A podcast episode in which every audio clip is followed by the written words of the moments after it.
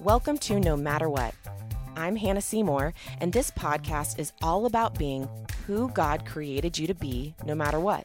No matter your past, your current circumstances, no matter your relationship status, your career journey, no matter what life throws at you. Each episode, I invite a friend to talk about what that actually looks like to be who God created you to be no matter what. Welcome back to No Matter What, y'all. Today, I am over the moon to have one of my besties, Ellen Boker on the show today. Ellen has so many things to talk about. We will unpack as she tells her story. But Ellen is the director of pastoral counseling at Redeemer Presbyterian Church. You may have heard of Redeemer. There's a guy that is kind of known named Tim Keller who works out there. um, but that is where Ellen currently works. She has two masters. She has a master's in youth and family ministry, and she also has a marriage and family therapy license from Trevecca. And Ellen has been been a dear friend of mine, gosh, for how long now, Ellen? Oh, over 10 years? Yeah, yeah, yeah, yeah. Over 10 years. And crazy. so it's yeah. crazy. And I feel like we have gotten to walk through so much life together over, I mean, 20s and 30s are, there's a lot of change that happens mm-hmm. in those decades. And so we have mm-hmm. been together through a lot of that. Yeah. Okay, Ellen, I want you to tell everyone listening how our friendship began. Well, this is one of my very favorite questions to talk about. So, I was working on staff in youth ministry at Fellowship Bible Church in Nashville, where your dad was one of the teaching pastors. And I had met your mom and your dad a few times, just kind of in passing. I think at this point, I had been on staff for about a year. And one Sunday after the service, your mom comes up to me, who I adore, and said, Ellen, my daughter is moving to Nashville, and I think you guys would be great friends, fast friends. And me in my like pride and selfishness and I mean just really arrogant. I don't know what it was, but I just was kind of like, oh yeah, I'm sure we will. Like very skeptical. I that's not happening. When you're kind of that's not happening. When when you're on staff at a church, you know, you're kind of a bit like visible. And so people, I don't know, I guess I just thought she, I don't know why, I just didn't think we would. And then as God would have it in his lovely and wonderful way, you are one of my dearest and closest friends in life. And so I just, um, it's a great way and a funny, funny story. Yeah. You are not the only friend that I feel like I really had to earn my uh, place in your life. I don't know why coming in to Nashville as an adult with a, a preacher daddy it disadvantaged me a lot, which is so funny. But I mean, not not truly disadvantaged me, but in the yeah. eyes of some people, there were there were a handful of my very best friends today that were like, "Uh, yeah, Michael Easley's daughter. I ain't gonna be friends with that girl." And and there are people who loved Michael Easley, so I don't yes, know what the I don't know what the disparity oh, was, but it. it's all right. I won in the end of the day. right. Actually, you know, I won. Okay, let's be honest. I got you as a friend, and that's what matters. Well, it feels very mutual. Okay, so, as you know, this whole show is about how to be who God designed us to be in seasons that are difficult. That's the no matter what.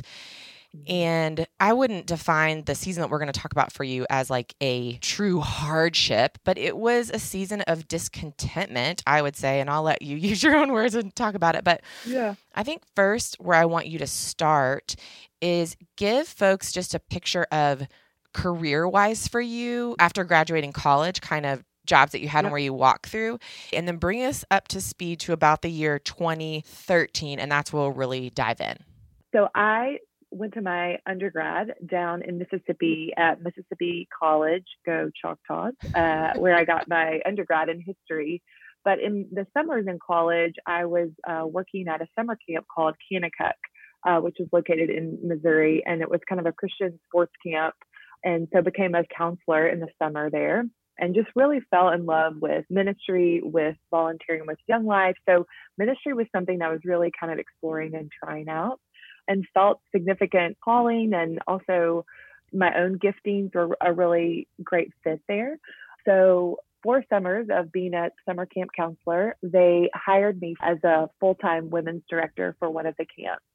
So from Mississippi, I moved to Missouri and kind of just dove into full time ministry there at Kanakuk. Uh, and so was there for about seven years. So part of my role was we had a program for kids that attended camp that ran throughout the year. So I, I was kind of in charge of that, similar to like a young life type of model. But then in the summer was overseeing our staff in our camp. And so it was literally I lived in a teepee with no air conditioning and no coffee. I really don't know how I made it through that. For seven years. Yeah, yeah, yeah, yeah but just you know loved it it was a great opportunity grew a lot but kind of got to the point where i was like okay i cannot live in a teepee for the rest of my life i need to kind of think what and wait time out and, why no coffee yeah, good question. Uh, because it was a Christian sports camp, coffee is thought of as a diuretic. And so they just kind of said no coffee at all, which is really Really is Kanakuk super health? Like it's like water. They don't have like soda and stuff like that. Yeah. Like okay, yeah. Exactly. Yeah. Yeah. Okay. Exactly. That makes sense. And so wow. And you know how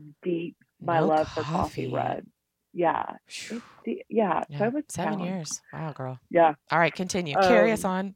Yes. Okay. So with you know, kind of feeling like my time there was coming to a close. I'm originally from Jackson, Tennessee, which is about two hours from Nashville at the time I was leaving Kanakuk, my brother was in Nashville, and Nashville was just really starting to kind of become this place where everyone was wanting to move and lots was happening there. And so a church there had actually reached out to me and had just said, Hey, we're hiring for this position, women's director for middle school. Are you interested? And I thought, well, this maybe is where God's leading. What's yeah. next? So I explored it. And lo and behold, I got the job and made the move down to Nashville. So was there at Fellowship Bible Church, like I mentioned before, where Hannah's dad was one of the pastors and really settled into youth ministry there and was there for six years, women's director for middle school. Then I kind of switched to high school and really just, and still to this day, love teenagers, have such a heart for youth, and to be honest, miss working with them somewhat in my current role. But then, kind of about three or four years into that, just started to feel like I was not I, I, was wanting to grow more professionally and was thinking, well, what would that look like? And started to explore uh, a master's in counseling. Counseling was something that I always really enjoyed doing and kind of a more of a pastoral role. So, you know, in working with youth and volunteers, you're always kind of in these one on one situations where people are often just telling you what's going on with them and you're offering prayer and support and encouragement. And so I really love that part of my job. And so I thought, what if I explored this a bit more? So started to pray, started to ask people about it, kind of had a few meetings with different people who were doing that and kind of got the go ahead from fellowship. They were like, go for this. Like, this is a great kind of professional development opportunity.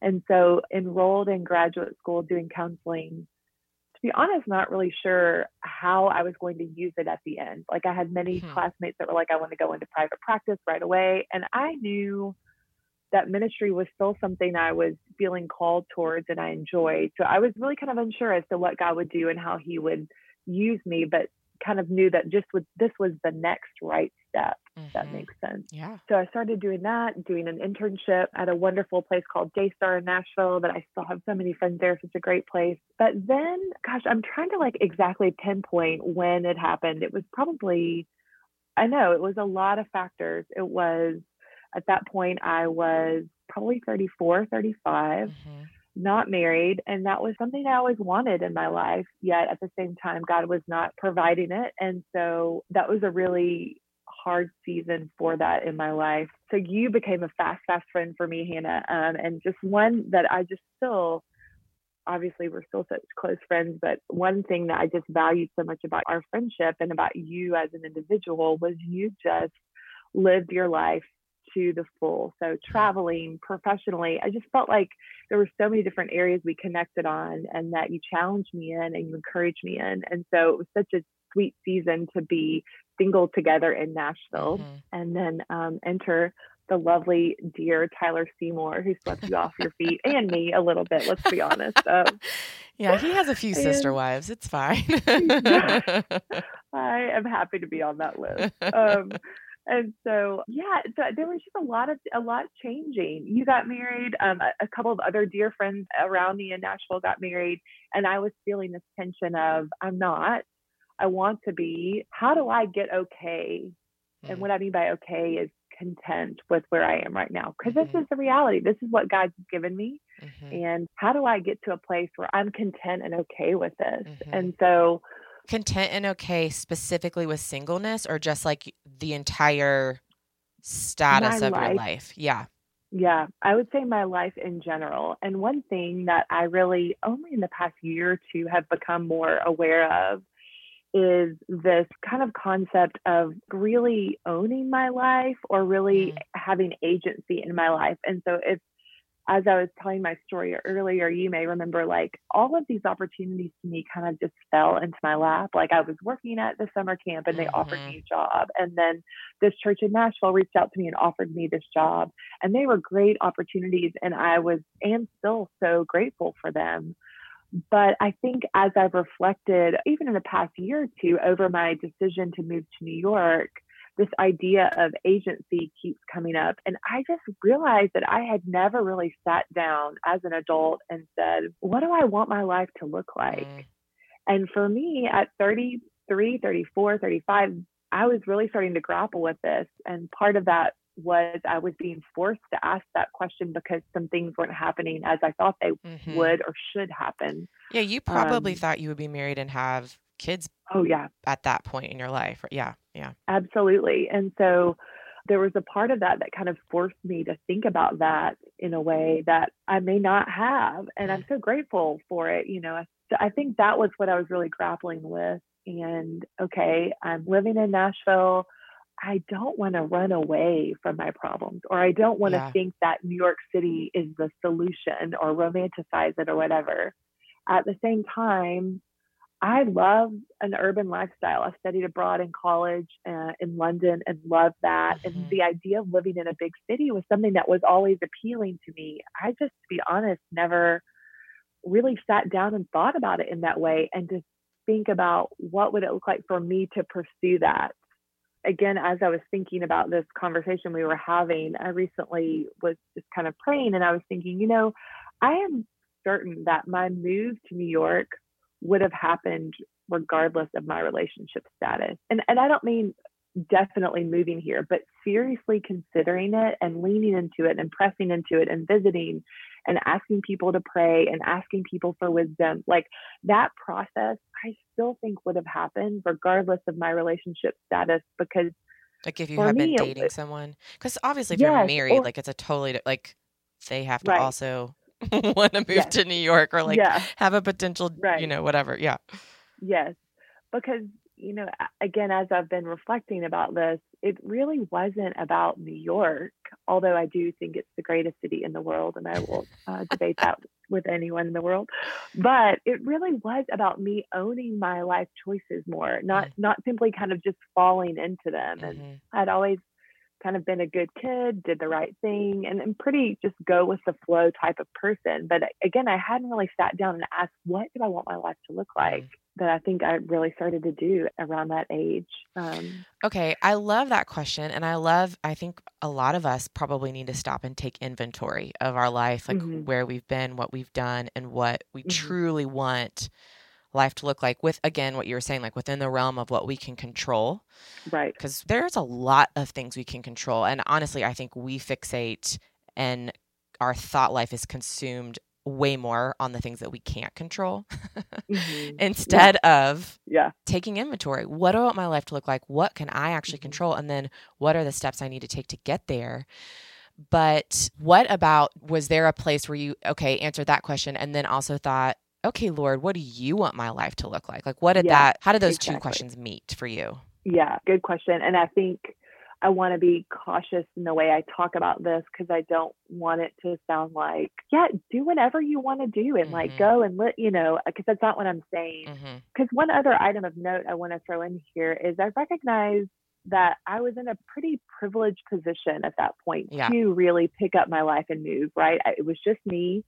Financially, I had the means to make it happen. If I got to New York and it didn't work, I'd move back. And, and really, I was the only one that was kind of would have dealt with the consequences of that. Yeah. So I, I do recognize that I was in kind of a unique spot. But I think kind of wrestling with this what do I want versus what does God want? And for me, they were really intertwined. And I don't want to say that there isn't something to be said about our flesh and our selfish desires, because that's certainly something to consider. But for me, I was being obedient to God. I was putting myself, as we call it in the Presbyterian world, in the means of grace, right? So I was putting myself in positions over and over and over again where God could speak to me hmm. through His Word, through prayer, through community, through people that were wiser and smarter than I was. Mm-hmm. So I was putting myself in these places of praying, of reading scripture, of being diligent, of taking this whole thing really slow. Mm-hmm. God, shut the door, shut the door. I don't have to go, you, you know, kind of just being very open handed about it. And I just kept getting not only from my prayer times with God, but from friends, from scripture, that I could be in God's will and and be in New York, just like I could be mm-hmm. in God's will and be in Nashville. Mm-hmm. And so I just I think questions I would ask myself are am, am I being obedient to God? Am I listening? Am I praying? Am I putting myself in place of scripture and wise people? And then also from that place, then really began to explore who God made me to be mm-hmm. and my gifts and where that would lead me. And so I think before we start asking the question of who am I and what's my story, we have to know who God is and what his story is, right? Mm-hmm. And then that grounds us and then from that place we can kind of begin to delve into you know your dad recently on uh, a couple weeks ago was talking about um, self-awareness right so but only from a kind of grounded perspective of who am i who is god what's happening in the redemptive timeline of yeah. history like what's happening right now then am I only able to then kind of move forward with wisdom and purpose and groundedness in who am I and who God is. Yep. Man, I went to a Nancy Guthrie biblical theology workshop a couple weekends ago uh-huh. and it's you know i mean none of it what probably was like brand new information to me but it was information i had forgotten you know how that yeah, is. yeah and i actually came home and i told tyler i feel like if my spiritual life which this is probably going to over well it's going to way oversimplify it but it's like i feel like i have a, a panel of four light switches and i've had three mm-hmm. light switches turned on this whole time and didn't realize that there was a fourth light switch and i feel like yeah. that conference like illuminated things for me yeah but going back to what you just said of like you mm-hmm. know we in our western christianity are so so focused on who am I and what's my story and and how do I matter? And I mean, literally, that's like what my first episode is about. I'm not saying that's yeah. wrong, but what that biblical theology workshop reminded me of is God has this mm-hmm. one greater story of redemption, and mm-hmm. we know the whole story. We know the yeah. entire story. We know how it ends, right. and but we're still in the middle of it. And I think maybe mm-hmm. it's my like non-denominational background i'm not i'm not honestly sure but i think often i mm-hmm. think like the story's over like christ mm-hmm. came and he lived on this earth and he died and rose again and now he's seated at the right hand of the father and like the end and it's like no no no there's actually a lot more that's going to go down and recognizing where our place is in that storyline yeah. and then coming to a place of I do still matter. I, I mean, there's so much scripture mm-hmm. that tells us, like, if he cares about the lilies of the field and dresses them in all mm-hmm. their splendor, if he cares for the sparrow, he knows you by name. He knows how many yeah. hairs are on your head. Like, you matter. Mm-hmm. You have a unique thumbprint that no other person in the entire world has ever had before. I mean, he, mm-hmm. you are uniquely created. He knows you. He loves you. He does want you to use your giftings and your talents and your experiences for his kingdom, but to come from that place first of who God is and who his story is. Yeah. It, it was a it was a kick in the butt for me. It was good. Yeah. um that reminds me, I just taught this class uh, on relationships at Redeemer, and there's this quote that we use often. It's by um, a guy named Paul Tripp, who's a really great Christian counselor. Yep. Um, and he talks about this concept of the already but not yet. Mm.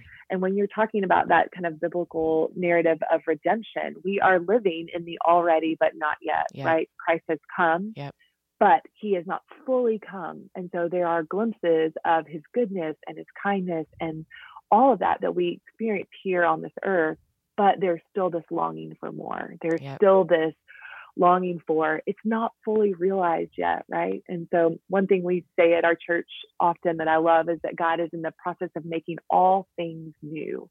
And so, I, I love that we get those glimpses of that, but there still is this angst that we experience, whether that's brokenness in our relationships or loneliness or discontentment, that we experience that, okay, it's happened, but it's not fully realized yet. Mm.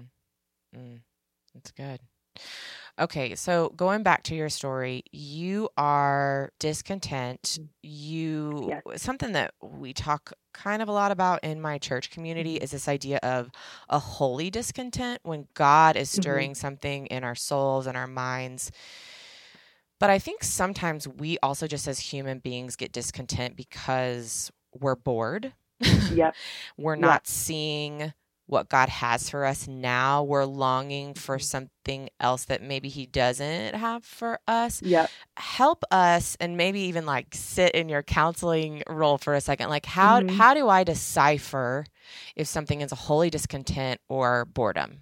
Good question. And I think I certainly don't have the full answers. Sure. But I think, you know, back to that concept I, I kind of just mentioned about the already but not yet. So kind of realizing that, you know, the Christian life is full of suffering and we mm. see that in the Bible and so that is that is a guarantee mm. in our lives and so you know Hannah I'm thinking about when you and I taught the book of Ruth and there was this quote in a book that I was reading as we were preparing for Ruth I just have this written down in my journal and it just says the lesson I learn over and over again is the road to God's fullness often looks and feels empty but will we walk it anyway? Wow. And that is so true of the Christian life. And so please don't hear me say that when life feels empty, get up and move to New York, make some drastic change in your life. That's not my story at all. That road looked and felt empty for a long time. Mm. before I made the move to New York. And that and that wasn't the answer, right? The move to New York wasn't the answer, but for me, having uh, exactly what you were saying, Hannah, about changing what I could change. And what I will say right now is accepting what we can't change. Yeah. That's a big part of counseling and therapy is acceptance. Yeah. And so that would be what I would say a first step in whatever that thing is in your life that you are unhappy about, frustrated about, feel like that God is not answering that question just because we accept something doesn't mean it's easy or even it doesn't mean that it would be what we would choose at this point mm-hmm. but it does mean mm-hmm. Saying this is what god has for me right now and so actually accepting it then we can be in a place to kind of live with that as yep. opposed to um, pretending it's not there or yep. i think one thing that concept for me in that season was accepting this because God is so abundantly good to me. He mm-hmm. is giving me this thing. Mm-hmm. How do I reconcile that? Right? Yeah. I want so badly to be married with kids, and God, that's a good thing. But yet you're telling me that this season of singleness is your best for me. Yeah. Okay. I need to spend some time figuring that out. Mm-hmm. And that's on me to mm-hmm. wrestle through and find contentment in there because it can be found in there. Mm-hmm. But that's my task. And the longer I live, you know, I'm turning 40 next week. So I feel like I can say I'm almost the ripe old age of 40. Um, and I think that is one of our big tasks in life as a Christian is to figure out how I can get content in whatever season it's in, whether mm-hmm. it's singleness, whether it's marriage and longing for kids, whether it's infertility, whether it's you're in a job you don't like, yep. you're living in a city you don't like, yep. you're frustrated with whatever. Yep. That is what God's called us to because there is a deep, deep joy and contentment to be found in Him, but we have to do the work to get there. And I think acceptance is part of that. Yep. Man, that's so good. Okay, so you wrestle with this for like two years and you pray about it mm-hmm. and you seek wise counsel and you i mean you have vetted the process mm-hmm. And you finally make the decision. I, I mean, I remember yeah. you sitting on my couch in my oh. upstairs bonus room. We have been too. we were preparing for Ruth. I think it might have been Valentine's yeah. Day. Was it? Yeah. Was Tyler? Yeah, so. Tyler's like downstairs in the kitchen making us like I a gourmet it. Valentine's Day meal. Oh. And by us, I mean my, all three of us. yes, which was one of my favorite stories ever of Hannah and Tyler is um, I was feeling, I'm sure, sorry for myself and sad on Valentine's Day. And Hannah calls me out of the blue and she says, Hey, do you want to come over for dinner? Tyler wants to make dinner for both of us. And I was like, What? And this was their first married Valentine's Day, folks. This was not like, you know, Valentine's Day number 87 for them.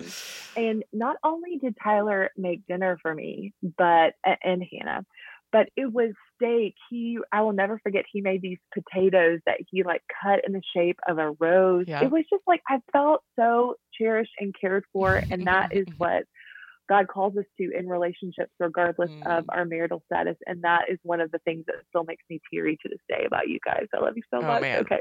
Well, we love you um, so much. Don't cry. I can't cry on podcasts too often. Um, right yeah, you know, I mean, Tyler knew I loved Valentine's Day growing up, and I never, I did not mm. ever have a boyfriend. The first time I was yeah. with someone on a Valentine's Day was when I had a fiance.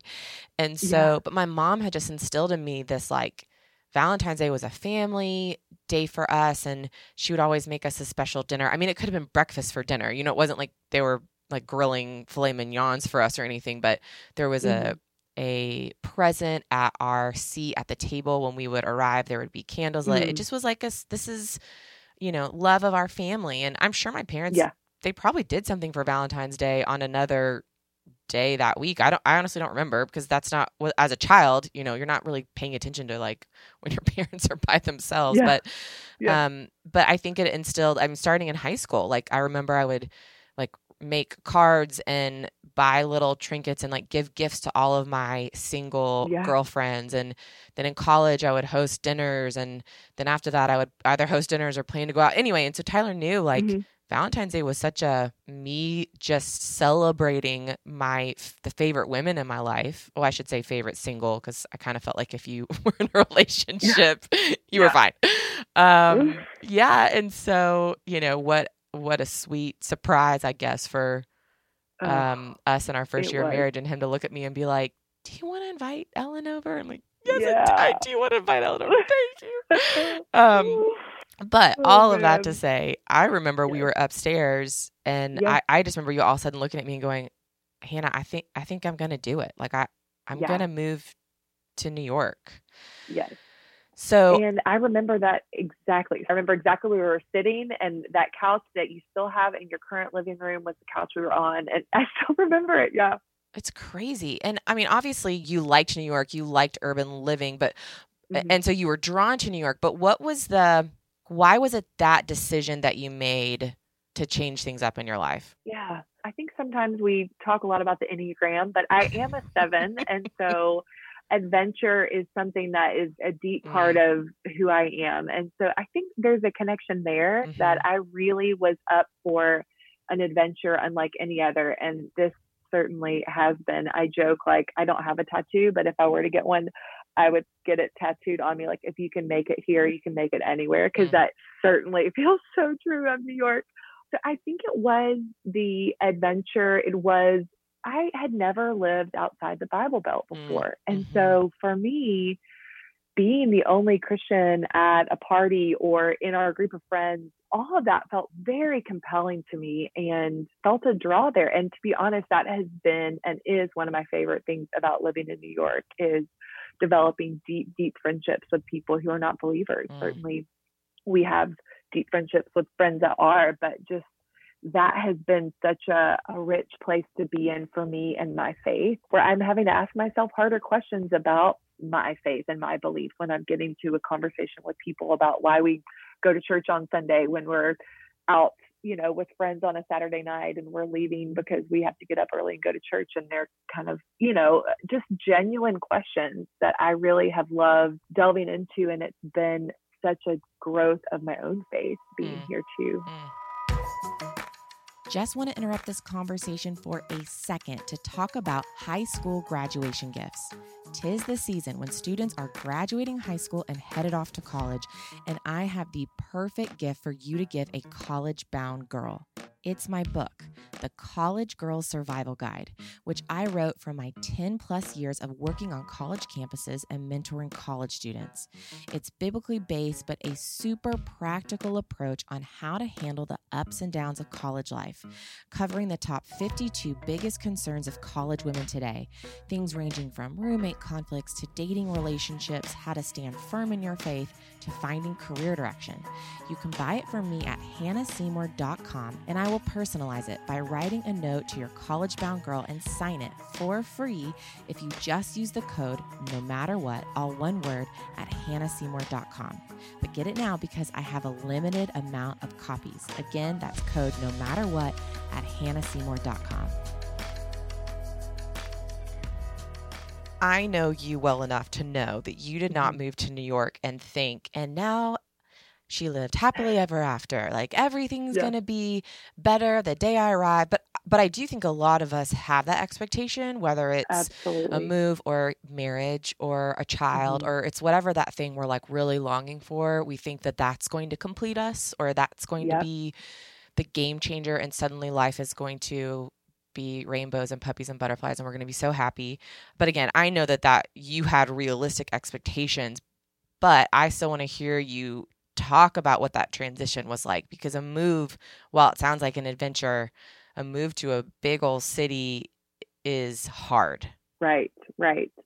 And that was one thing that I really tried to be diligent about is not have this grass is greener mentality. Hannah and I have a really dear friend that was living in New York who had moved from Nashville, um, our friend Lana. And so the year before I moved, I think I came up three or four times, visited her, stayed with her, um, and really tried to get a sense as much as I could for the challenge of living in New York. And that's challenge physically, that's challenge financially, that's Mhm. challenge spiritually. I mean, you Mhm. name it. And New York is a hard place to be on many, many levels. And so I tried to just as much as I could have my eyes wide open to what it was going to be like here.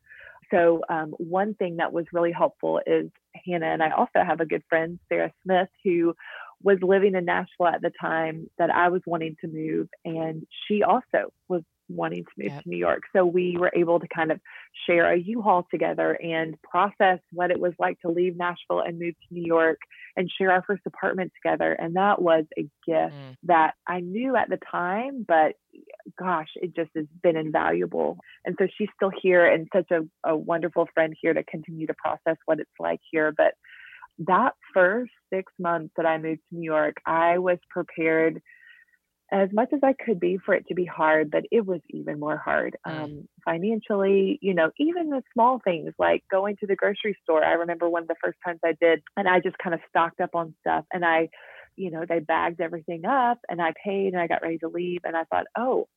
How am I going to get all this home? I have Well, to you have to carry this. you have to carry it all. And if you can't carry it all, too bad, Yep. you know? And so things like laundry, figuring that out, Yep. you know, just so many things that, you know, I think it's easy to take for granted where you live other places. Everything is harder and more expensive here in New York. Mhm. And so then I moved here, was busily applying for jobs, but nothing was kind of coming of it. So I had many friends that were here that said part of the culture of New York is employers don't really take people seriously applying for jobs unless you actually live in New York. Yep. You can imagine people kind of just on a whim want to pl- apply for jobs in New York.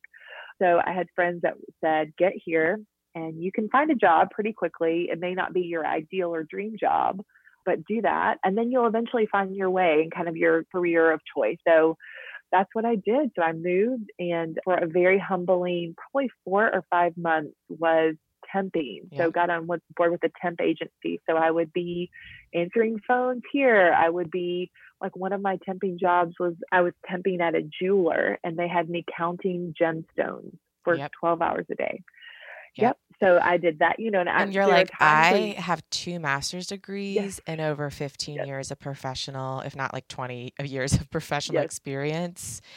And I'm counting gems. Okay. Exactly. exactly. And it was in those moments where I was so glad that I had done as much due diligence before I moved here as I could. And what I mean by that is praying, really considering it, kind of weighing all the options, making it a slow process, right? Where it was kind of over two years from when I first started thinking and praying about it till I actually did it. Where I had the expectation that not that I literally would be counting gemstones, but right. that it was going to be hard and yeah. that I knew deep down in my soul that this was what God had next for me. And again, I think I always in the back of my head knew if this doesn't work, I can move back. And at yeah. the end of the day, I won't count that as a failure because this is something I prayed about. And this was a part of me really, again, owning my own story and, mm. and taking control of the things I could take control of. Mm. So then something kind of funny happens, right? Because you get yeah. a job at this amazing church called yes. Redeemer Presbyterian Redeemer. Church. Yes. And yes. then you get a call out of the blue and we will say very little about this because I'm sure you signed like a non-disclosure agreement, but you get a call out of the blue to be a personal assistant to like a big big big big celebrity and so you leave your safe I this this yeah. feels right to me church job because again it's yeah. hey seven this is an adventure. Yeah and maybe exactly. this is and this is going to be cool mm. because the the ministry opportunities that I mean everything about it like again you sought wise counsel you prayed about it like I mean yes. everyone in your court's like wow this is God ordained. Yeah and that personal assistant job fell apart how fast oh my gosh in four weeks, six weeks. it was, I, I wish I could say more about it, but let's just say at one point there were like things being thrown at me. Yep. And I just said, you know what? This was a great adventure as a seven, but also I know when to cut my losses. And so Redeemer graciously took me back and uh, have been there ever since. And just, I've been so grateful for being at Redeemer for many, many reasons, but just I feel like my job has continued to evolve with me where I've just continue to feel like I'm growing in it. And, anyways, I just feel really great. It's a really great place to be. So, going back a little bit to the celebrity position that we all thought was right turned out mm-hmm. oh so wrong one of my favorite yeah. questions to ask is like what did your conversations look like with god at that time like what was going on in your prayer life mm.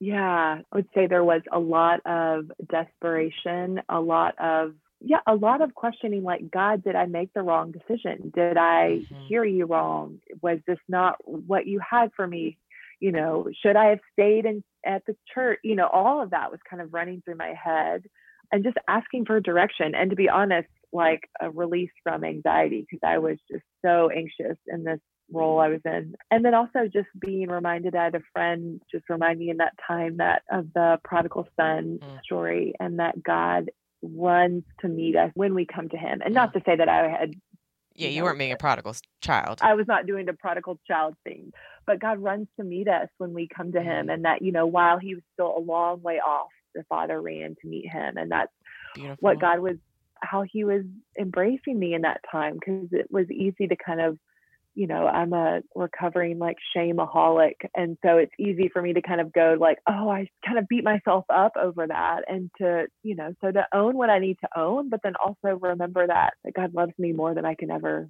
ask or imagine. Mm-hmm. Mm-hmm. So, another fun, crazy part of this whole story mm-hmm. again, I mm-hmm. remember we had that sweet Valentine's Day meal, and you had told, I mean, I knew you had been wrestling with this idea, but it was like, yeah this is no i'm going to do this and of course i'm yeah. so excited for you and so grieving for myself you know yeah. i don't want yeah. my best friend to move to new york city like this is right this is not what's best for me no yeah, uh, yeah. no and i i say that jokingly but want to make it clear i always tell folks if this is god's best for you it means it's god's best for everyone else too like it's not mm-hmm. god's best for you and god's worst for everyone else yes. It, life doesn't work like that and i think too often we convince ourselves otherwise but after you left i told mm-hmm. Ty- we were processing it more you'd probably we'd probably mm-hmm. talked about it over dinner i'm sure with tyler but i looked at him and i said she is going to find her husband there. I like I oh. guarantee this is what's going to happen.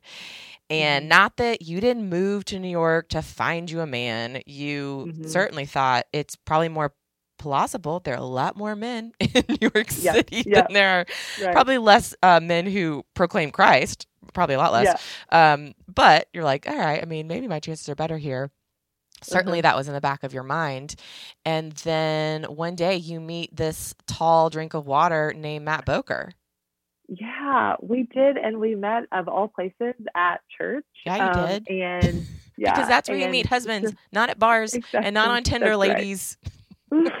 so I just am forever grateful. And again, um, I, I had been in New York for about a year and a half, and he was leading a small group at Redeemer, and that was part of my role. Was at that time was overseeing some of the small groups, and so we hit it off pretty quickly and started dating. And then a year and a half later, got engaged, and then a little less than a year from that, got married. And he is such a wonderful man, and he's right over in the next room right now, uh, working diligently. an COVID nineteen. Uh, that's right, COVID nineteen. We're living the reality. Um, yeah, gosh, I just he is God's greatest gift to me, and I am so grateful for him.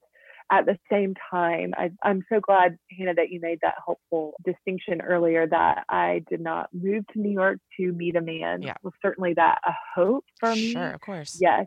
But I think in the end, as I was even thinking about over the past few days, you know, God's greatest gift to me in all of this is that it sounds cliche, but I just got more of Jesus in this, right? Mm. I was drawn deeper in in a way that I hadn't before. And Matt is certainly one of God's greatest gifts to me, but that wasn't the purpose in moving here. Mhm. And so I just want to say that. And I think, Hannah, even as you and I were talking about the podcast, and I said, Hannah, I just don't want to end with, and here's this great gift with a big fat bow on it that I got at the end of my story because I Right. did X, Y, and Z. Because we, we all know that's not how God works. That's right. Um, at the end of the day, He is such a generous God. And so I'm so grateful for this gift of Matt, who is by way of information seven years younger than me. So we're, you know, just putting that out there. Don't be afraid to date younger and, um, but taller than me, you know? Yeah. So what's more important here, age or height? I Uh, don't know. Height over- for sure. And I feel like that's Yeah. a Christmas miracle in itself because I mean, Yeah. how tall are you six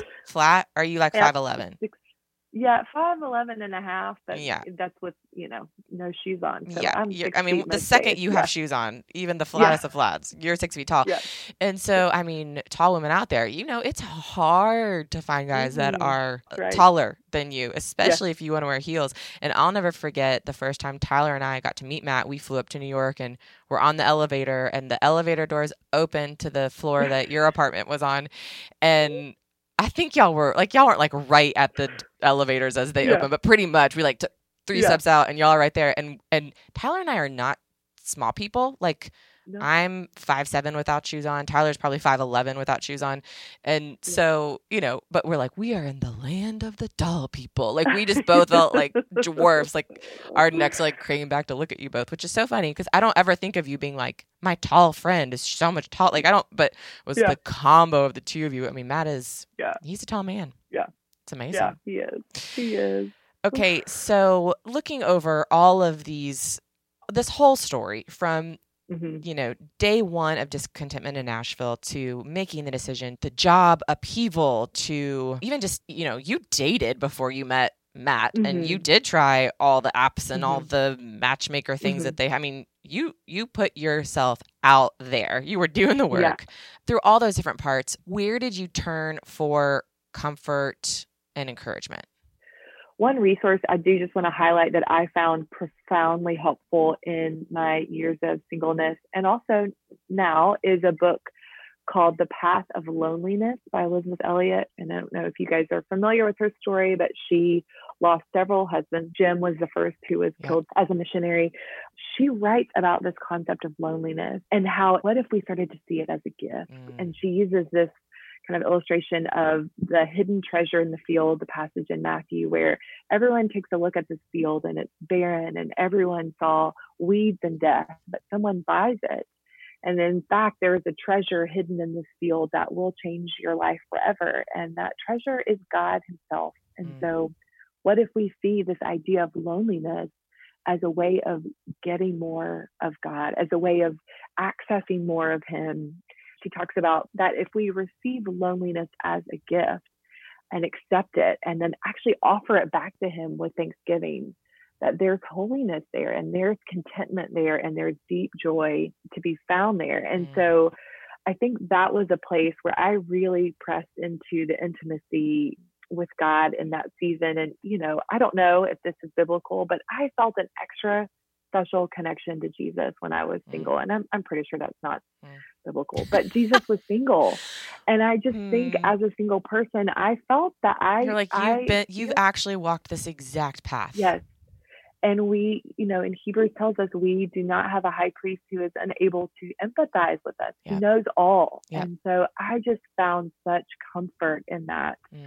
and such solace in that. Mm. Um, and I think another thing that she talks about in the book that was helpful for me is we often over associate loneliness with singleness. And, and I don't want to say that singleness does not have kind of structures in your life that tend to lend itself to loneliness more than others. Mm. I do want to acknowledge that. But sure. if we look back in the garden, you know, sin destroyed our perfect harmony with God and with each other. And so all of a sudden, this aloneness that we experience is not just an experience of solitude, but of one of deprivation after the fall, mm. right? So our aloneness now has another dimension and that's a dimension of pain and that all happens after the fall right yep. adam is alone before yep. and not lonely yep. but then after the fall so i just think for us to start thinking about our loneliness mm-hmm. like that's a conversation I think we should be having more, not more, but just more often, is loneliness is not just limited to our circumstances, but yeah. it's, it's experienced in any circumstance, certainly in singleness, but also in marriage and committed relationships and being a parent and dating and death of family members and emptiness and on and on and on. This concept of loneliness is present in every situation and circumstance in our life. So, what if we started to see that as actually a gift from God and an mm. invitation to press into Him in deeper and more intimate ways? Mm. So that's where I found a lot of help and solace in that season and would recommend i mean i think i've read the book like six times wow. i would really recommend wow. the the path of loneliness i joke it's not one that you like want to be on the subway reading, right? Because you know it's like the path of loneliness. People are seeing you. Put a brown paper bag cover over it. Yeah. yeah. Uh, but such a priceless read, in my opinion. Well, I am a big, big fan of Elisabeth Elliot, but I actually have never read that book, so I'm going to add it to my yeah. Amazon list, and Good. I'm going to do it. Going back to just that like special intimacy you felt with the Lord during that mm-hmm. time, I. I immediately go back. My mentor, who was on the podcast last week, she mm-hmm. said to me so often during my single years, mm-hmm. it's you and Jesus. This is your time. This is your season. You can grow spiritually at a rapid rate when it's just you and the Lord.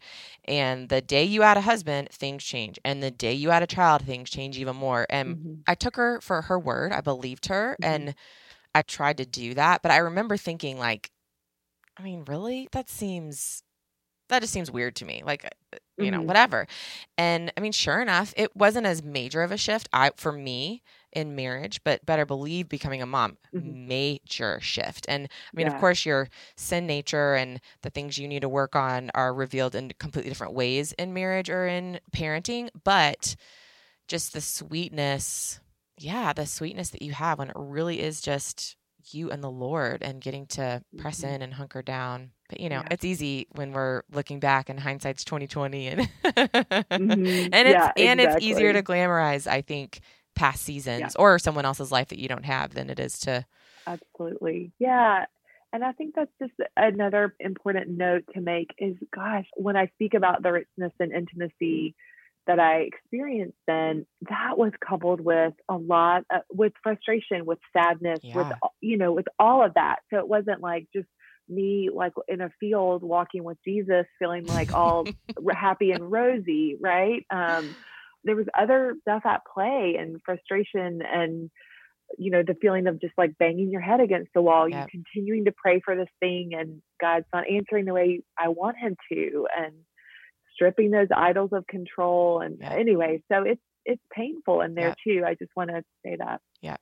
And yet you lived your life. I mean, I think that's one of the reasons yes. that drew us together so close is like, yeah, we mm-hmm. were both single, but we also were like laser focused in I'm going to have a full life and I'm to Yeah. I'm going to do it all and I'm going to love it. Like I'm not just going to sit at home and watch Netflix and be sad that I don't Right. that I don't have a husband. And Yes. so you can hold sadness and disappointment and longing and loneliness in one hand and still experience joy and fun. And I mean, I think that's the Christian life is, I is too. holding both of those hands that, and sometimes one hand is way fuller than the other.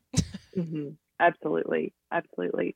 One thing we talk about often in like counseling is that we're holding hope and grief often like at the same time. Mm. Like that's it. That is just it. And regardless of if whatever the season, there's uh, there's grief, but there's also hope because we're living in this already, but not yet. Again, going Mhm. back to that, you know, Mhm. and that one doesn't completely negate the other. There's a way to hold both Mm. at the same time.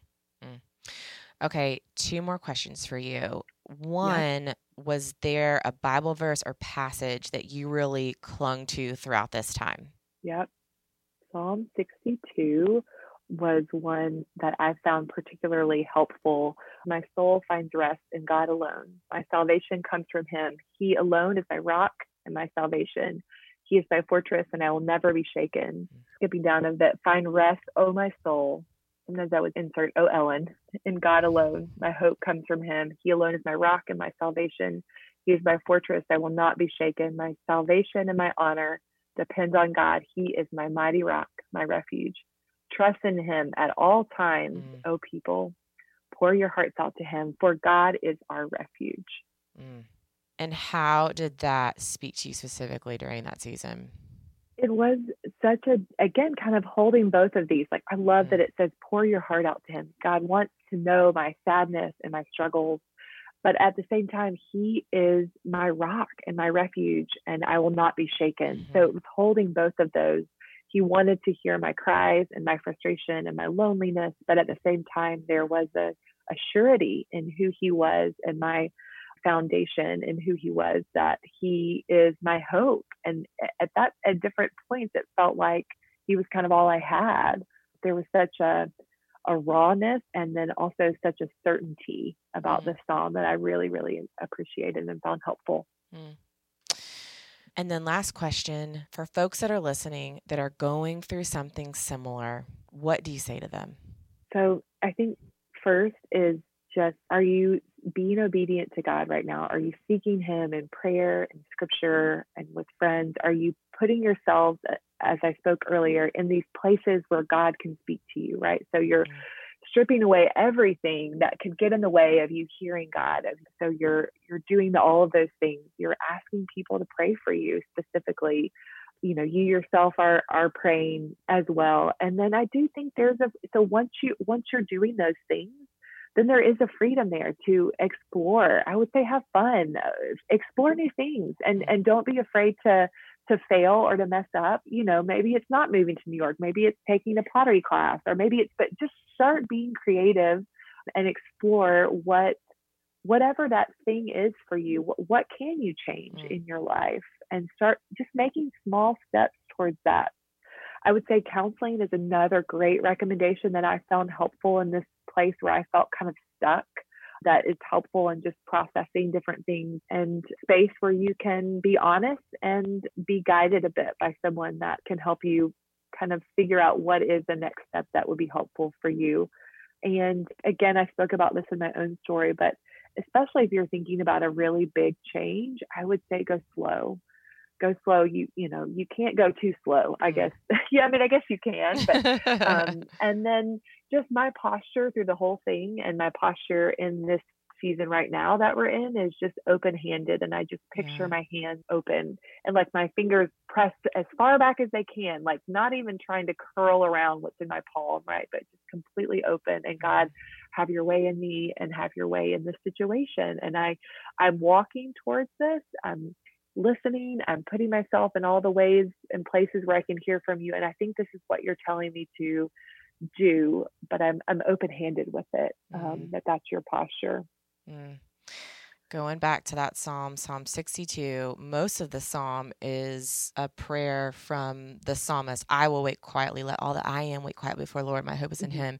And it shifts in verse 8, and he's talking to essentially the people that would be this is a psalm for the choir director it's used in a congregation it says oh my people trust mm-hmm. in him at all times pour mm-hmm. out your heart to him for god is our refuge and mm-hmm. I mean, gosh, for those of you who are listening, I want you to know I pray with whoever is on this podcast every time before we start recording. And I pray all over this thing as I'm editing it. And I pray about it when it's released.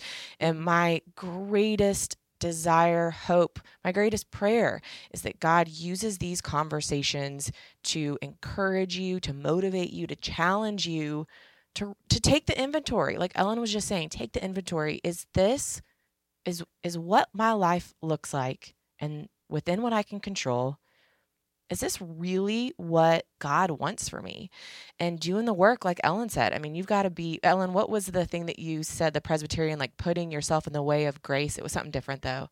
Mm-hmm. Yeah, we we just call them the means of grace. So reading your Bible, mm-hmm. prayer, all this attending corporate worship, all of that is we they're not the grace themselves, they are the means mm-hmm. of grace. So they're the way that God gives his grace to us. So we're putting ourselves in places where God can speak loudly to us, where we're in a posture where we can hear it. Yeah, putting yourself in the means of grace. And that my dad says posture a lot. Like, uh, you yeah. know, there's a posture that we can be in to receive blessing. There's a posture that we can be in to receive, you know, God's direction in our life. And that truly is my greatest prayer that God would use this podcast in some way to encourage you and challenge you to truly seize who God has created you to be and what He wants you to live out and to do it intentionally and well.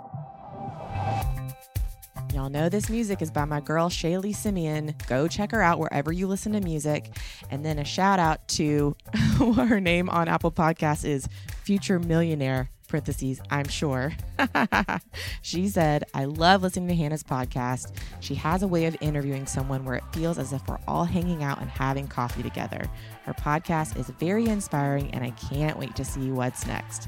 Thank you, future millionaire. I believe it for you too. You're amazing. Thank you to all who have rated and reviewed the show on Apple Podcasts. As you know, it just helps other people find the show and hopefully helps them to be who God created them to be no matter what.